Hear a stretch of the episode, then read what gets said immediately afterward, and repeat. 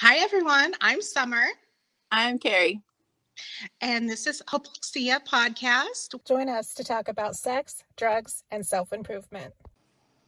Oh, but I, I found out. Okay, so my ADHD, my parents apparently knew about it when I was little, and I did not realize they had put me on Ritalin for a little while. And since I'm not normally very hyperactive, the Ritalin kicked in the hyperactivity instead of like calming down my Uh-huh. speaking and like my speaking patterns and all that. So I didn't, I still didn't sleep anymore. And then also I talked all the time, but now I just couldn't sit still. So they took me off of it. They didn't mention it until like I don't know, I was at some point in high school, I think, and I mentioned the fact that I was like, I think I might have ADHD, and my mom was like, Well, yeah, you do, and I was like, What do you mean, yeah, I do? me. She's like, You had HD, ADHD ever since uh, those doctors told us when you were little, and I was like, Why didn't you ever tell me this? She's like, Well, I thought you knew. I was like, No, and she's like, Well, you were the one that they gave the pills to, and I'm like. What? I was like, I took meds for this, and she was like, "Yeah, they were terrible. We took you off of them like within a couple of weeks because it was so bad."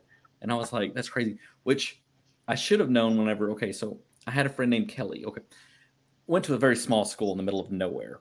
So the preschool that I went to used to lock, lock uh, the kids that were a little too hyperactive in a closet together, which you would think would be abuse, but it was all of us with me and my friends that I like playing with inside of a small closet for like a couple hours so that they could get relaxation outside handling the other kids. And we would just run circles inside that closet. So we didn't know any better until That they locked one of us in there. Yeah. they locked one of us in there and forgot to take them out and then went Oh home. And he was in there until like Oh three in the morning. Um, and then the school got shut down. Well, yes, thank, So thank goodness. I went Oh to my middle God. school and one of those same kids got locked in a closet in middle school because the teacher would he didn't get locked in the closet they would just put him in the closet his desk was in the closet because he couldn't work well with the I other kids that's. Why do you- I, I, I don't really think that's better. in closets. This small isn't normal. towns man small towns And apparently, it's kind of universally accepted in that town for you know this many people to be doing it to the yeah kids. right Um, Terrifying. and one of them kelly whenever they would put him in the closet like they didn't like me and him to be around each other because we would not stop talking and joking and stuff. So they put him in the closet. I was less hyperactive so they could sit me in a chair they just had to like keep me focused on my work which I w- I was always getting done with the homework faster so then they they hated it because they were like go help somebody else and i hated helping other people because i want to play on the computer. Um, that's why i got done with my homework really fast. They had Oregon Trail, and I wanted to play it. Um, but Kelly, every time the teacher would leave the office, or I mean, leave the the classroom for a minute, he would like, okay, so the closet that he was in was just a big storage closet for supplies, but there was another closet there that was where all the school costumes were at for plays and stuff. And Kelly knew how to pick locks, and because me and him Where both had this. Me and him both had criminal families, so we know a bunch of shit that the other kids didn't know. That was what I was Like, going to ask. Is where did Kelly come across this knowledge? So okay, that makes like sense. majority of my family are criminals, majority of his family are criminals. So you know, Okay. you learn things. Anyway, Yes. he would like he comes out of the, there one time and he's dressed as Abraham Lincoln and he's got two like cap guns and he's just firing them like all crazy. like uh and then immediately the teacher walks in and he like shuts the door and goes back inside and she didn't see what happened and we're all just dying laughing. So then it became a thing that every time she would leave the room, Kelly would come out of there in a different costume. One time he comes out like a it's like Uncle Sam with an American eagle on his shoulder, and he comes out and starts giving a speech he found. And it's just a Declaration of Independence, but he's giving it like a speech, you know, and like yeah, things like that. I mean, it was great. That's Um, the best, minus being locked in the closet. I don't like It that. was a, it was a cool Yeah. closet. I- I was jealous of him in his closet. I was like, "Can I be locked in the closet with Kelly?" She was like, "No." I just no closet weird time noise. for you. I heard a weird noise and it scared me. I don't Is know. it the She's fairies? It's the fairies. It sounded like a mason jar lid pop. I don't have any mason jars in my room. Are you sure? Yeah. You don't keep moonshine laying around. No. Oh, you're missing out. I, I I have actually stopped drinking for the most part because it makes me feel gross. yeah, I think I I don't really drink much lately either because of my inflammation issues with everything else. It just aggravates it. But Moonshine is a very handy thing to keep around, though. It's I do like it moon- has a million uses. I just mm-mm. But anyway, enough talking about the scary noise in my room. Well, he he meant he mentioned the his parents not telling him about the ADHD. oh yeah. What is with these parents? Like my parents, I just you know I'm just now in my 40s realizing like there is actually something wrong with my joints. You know, my knee has been out for like a few years, and they're like the you know, and so apparently like my ligaments aren't holding my joints in place like they're supposed to, right? And so it's continually just randomly dislocating is what's happening. And now my wrist is doing the same thing, and and and I would, you know, I told the my parents, and they're just like, yeah, it's just going to keep getting worse as you're ol- older. And that's just the extent of what they had to say. And it finally occurred to me, you know, I was born with my legs twisted, uh, and they had to splint them. So I guess so those um, connective tissues could kind of draw up and hold those hold everything in place like it was supposed to. So like they've literally known since day one there was something wrong with me and literally never had the conversation Yeah. of hey you need to pay attention to this like had i known i could have prevented a lot of injuries but i had no idea because they're just like oh no everybody's joints do that our our whole family does like it's not normal Right. It's it's hard for families to distinguish genetic issues. Like, okay, so my okay, my sister, I was telling her about how my knee is always sore, my right knee is always sore, and I was like, it's weird, it like pops out of place and all this kind of stuff all the time. And and she was like, Yeah, that's what happened my, my left knee. And then she starts telling me about it, and she's like, "Yeah, the doctor found out that like one of my legs is a little shorter than others." And she's like, "It's because mom's leg is shorter than others."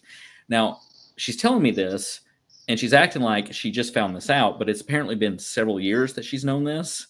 And she's like, "Oh, yeah, you might want to have that looked at." And I'm like, so then I lay down on the. I go over to her house. I'm like cutting this story really bad, but I go over to her house and she's like, "Well, just lay down on the ground and I'll show you what the doctor did." And she measured my legs, and one of my legs is half an inch shorter than the other one, which um, I was like, "Oh, okay." So now I got to put like lifts on one side of my leg to keep the the joint from overextending on one side and taking all the pressure which I'm like, huh, makes sense on a lot of things that I have noticed throughout my life and thought, wow, man, I kind of walk weird.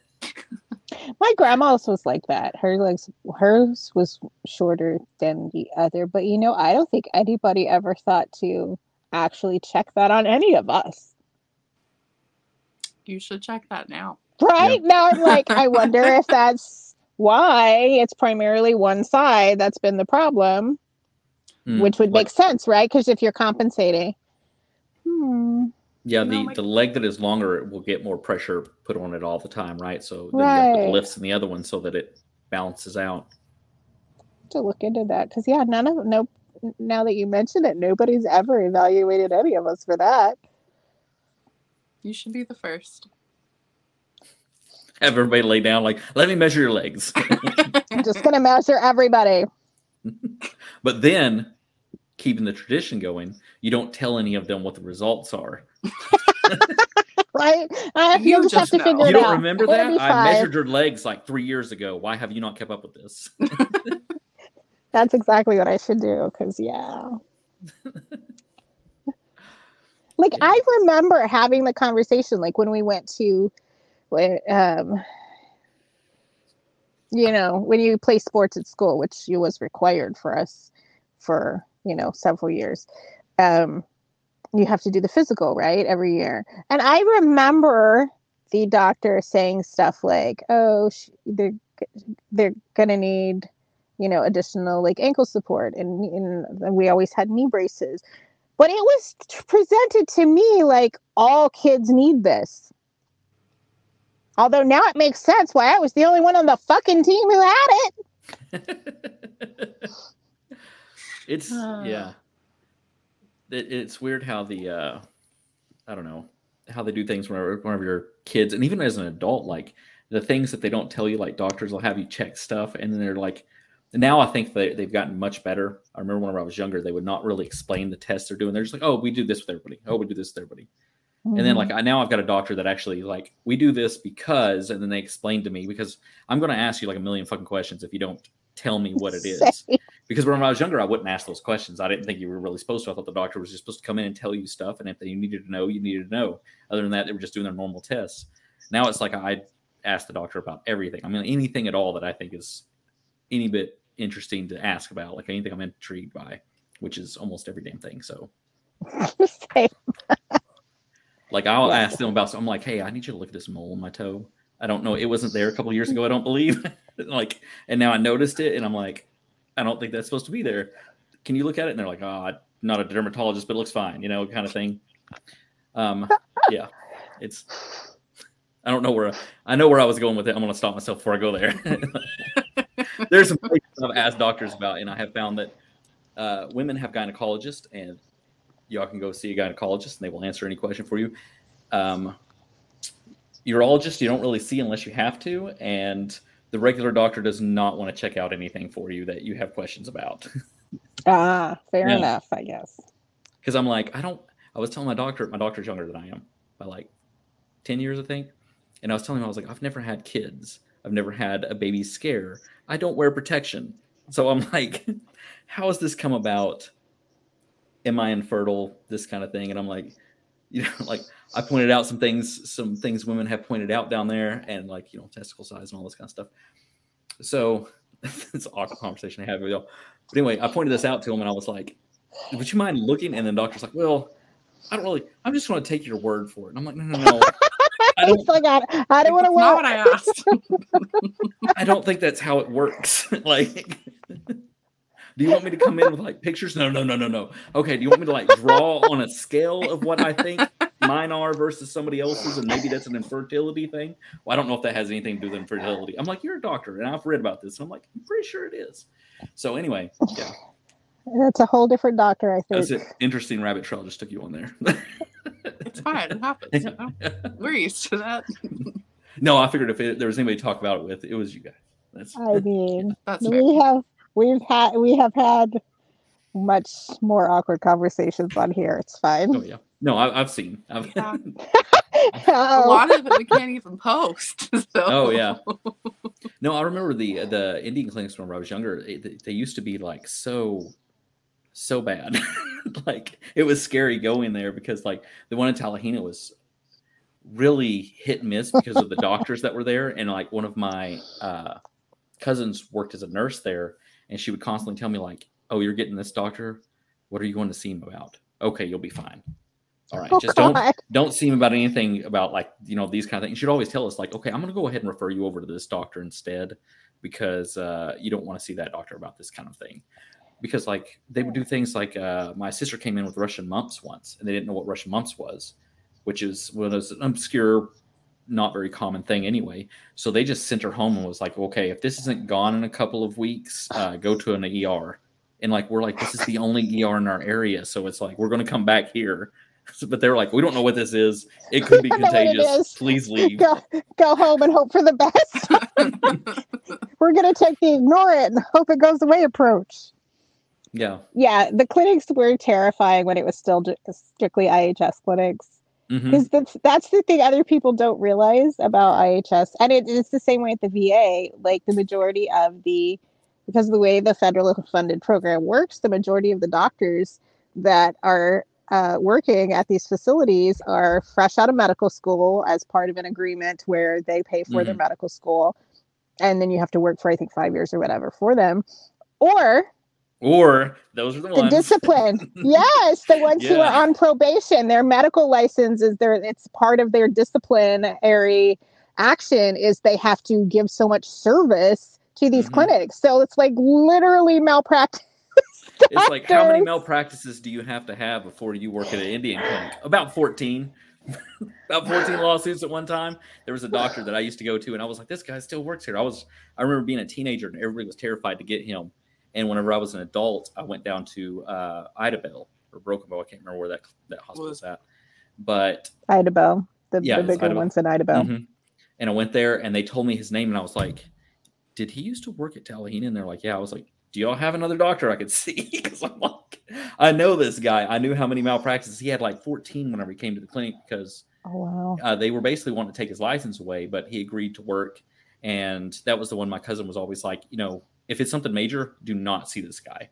If it's something like minor, like you know, colds, flus, something like that, he's fine. But if it's anything major, like you might have to have surgery down the road, you do not want to see this guy because he's going to recommend surgery when you don't need to, or not recommend surgery when you need it. He's really Wow. terrible. And I was like, oh, good to know. That's terrifying. For real.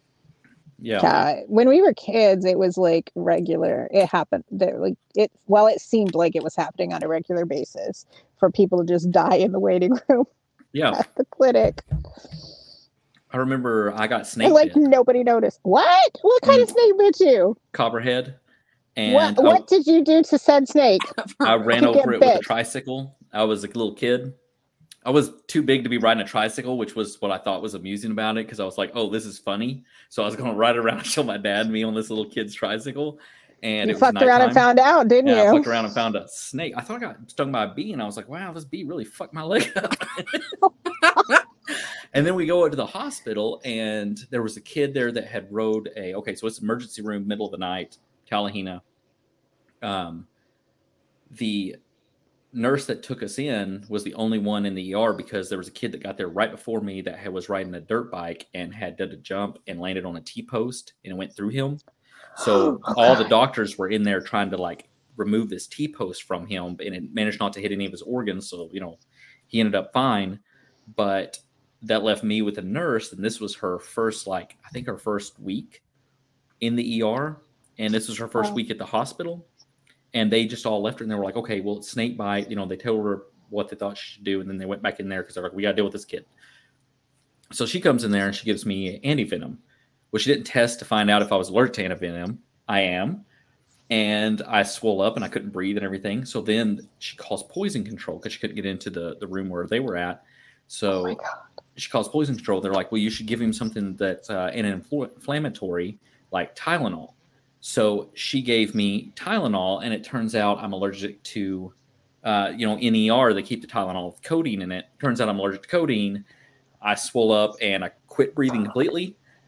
And also, she goes to give me adult dosages for both. She just like panicked. And anyway, some point in the middle of the night, once the doctor came in there and kind of like got me back conscious and everything, uh, she came up to me and when she was saying something, and I was like, "If you," st-, she was trying to stick me with something else, and I was like, "If you stick me with that, I'm going to throw you out this window." and she still remembers me. It's like uh, the last time I went to one of those hospitals down there, I ran into her, and she's like, "I remember you." She's like, "You're a little kid that first night, first week I was working." She's like, "You told me out, you were going to throw me out the window," and like, yeah, I was like, it "Oh, I remember you too." Don't stick me with anything. Stay away from me. That's terrifying. Jeez, Like, could that you was a wild ride. Could you possibly have worse luck? Real. well, I mean, I live, so I mean, you know, it, it's okay. That's the bare minimum there. It's Is just I it? live. Is it? Are, are we sure?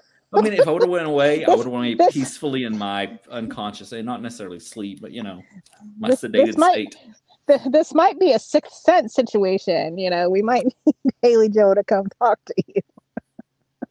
Oh, now like I was telling everybody, I'm like, uh, I always tell people, I'm like, whenever I'm out and I'm hiking and stuff, I like hiking and everything. Uh, whenever I'm out hiking, I can always tell when there's snakes nearby, and I'm assuming there's a that musk that they put off or whatever. I'll know before anybody else does. There's a snake nearby. I may not know exactly where it's at, but I'm like, there is a snake near here, guys. like, You have snake look radar your now. legs. Yeah, like look look around your feet. They're going for the ankles. Look out for your ankles. I'm that way with straight men. Um, so, like, oh god, the, the they radar's go for the going off. ankles. There's, there's, there's some nearby. Hide, take cover. Uh, All right, guys. Thank you very much for coming to talk to us, Victor. Oh, it was thank fun. you. Don't forget to like and subscribe to the channel. And to be sure you never miss an upload, make sure you turn your notifications on. And please come join us on social media so we can continue these conversations in between episodes. You'll find us at Hypoxia Podcast on Facebook, Twitter, Instagram, and TikTok.